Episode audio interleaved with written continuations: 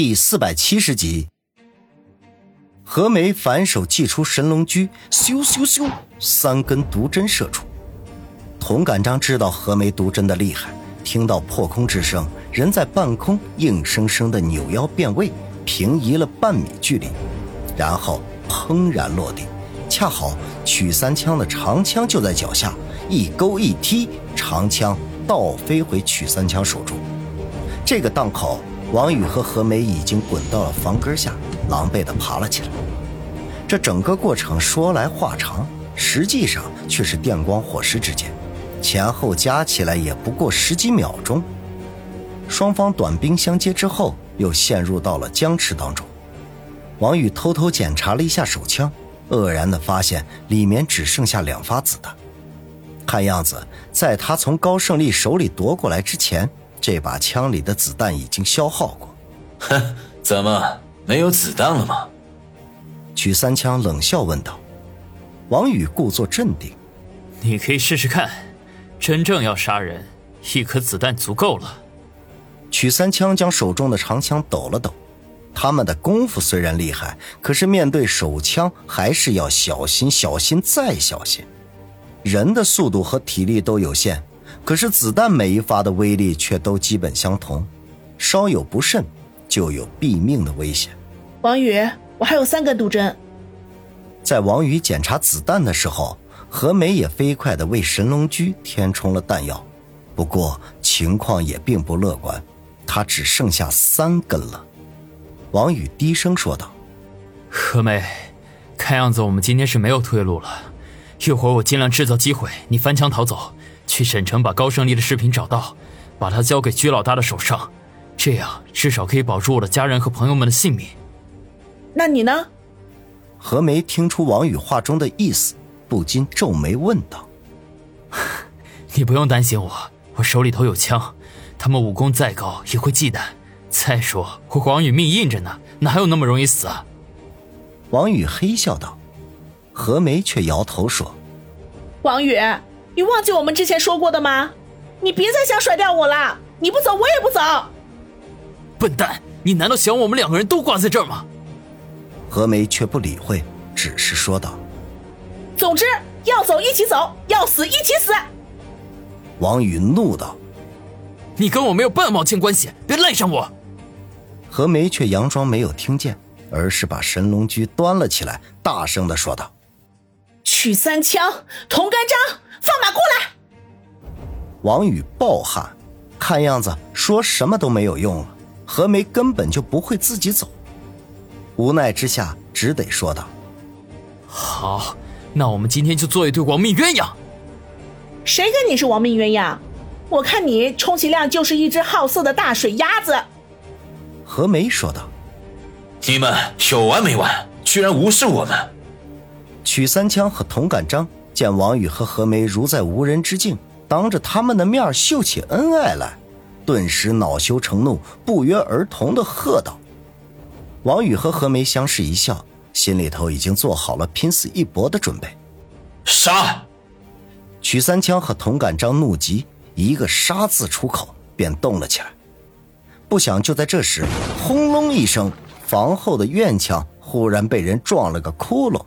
一个人随着碎砖和尘土走了进来，用手在大号的光头上掸了半天，又呸呸了两声，说道：“妈逼的，乡下的砖墙真够硬的，幸好我这脑袋够结实。”他的话音刚落，曲三枪的背后又出现了一个人，揶揄的说道：“嗨，大哥，都说了走正门，你非得用头撞墙，哎呀，是不是铁头功把你给练傻了？”王宇和何梅对望一眼，脸上忍不住露出喜色。原来是光头二人组到了。光头二人组忽然出现，使王宇和何梅顿时大喜过望。他们的援兵出现的太及时了。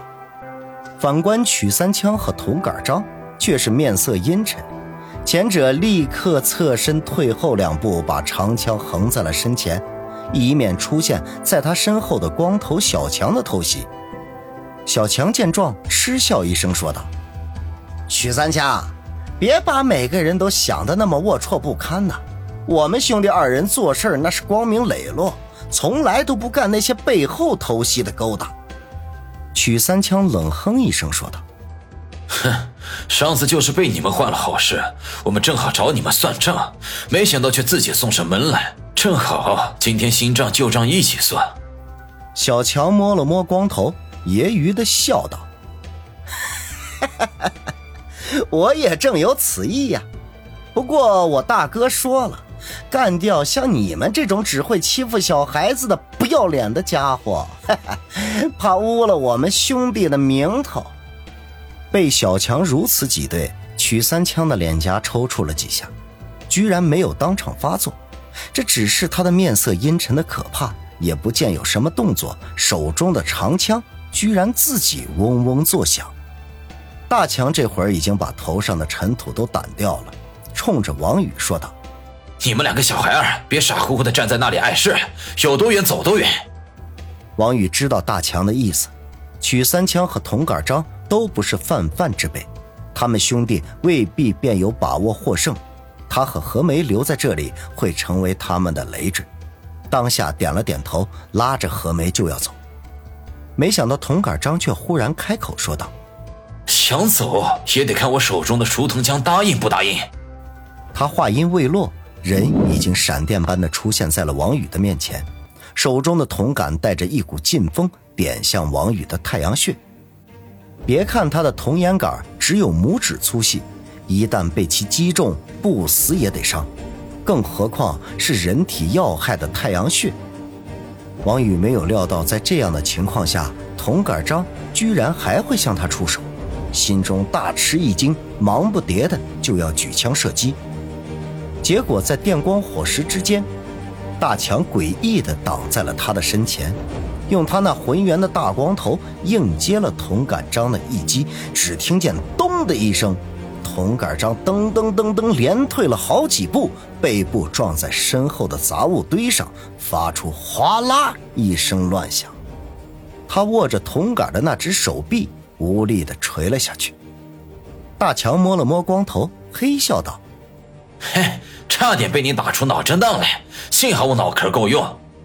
说完，转头对目瞪口呆的王宇和何梅飞快地说道：“各路追杀你们的人马都已经赶到双冷镇，这里现在就如天罗地网一般，你们还是赶紧想办法脱身吧。嘿，能不能逃得出去，就看你们的运气了。”王宇和何梅吃了一惊，前者沉声说道：“多谢祥主。”大强哼了一声说道：“哼。”我们兄弟是受人之托，换人人情，和你没有半毛钱关系。不想死的话，就马上滚。王宇不了解光头二人组的秉性脾气，不过想来像这样的奇人异事，多半行事诡异，越是客气，人家越是反感。当下也不废话，拉着何梅几步穿过大墙，在院墙上撞出来的窟窿，头也不回的逃之夭夭。耳朵里边却听到那小小的院落当中乒乒乓乓声此起彼伏，四位高人已经动起手来了。王宇，我们逃到哪里去？何梅问道。王宇眉头紧皱，按照大强的说法，双冷镇已经被布下了天罗地网，各个出口要道怕是已经被封死，如果贸然的闯出去，只会自投罗网。如今最好的办法就是在天罗地网里跟他们玩藏猫吧。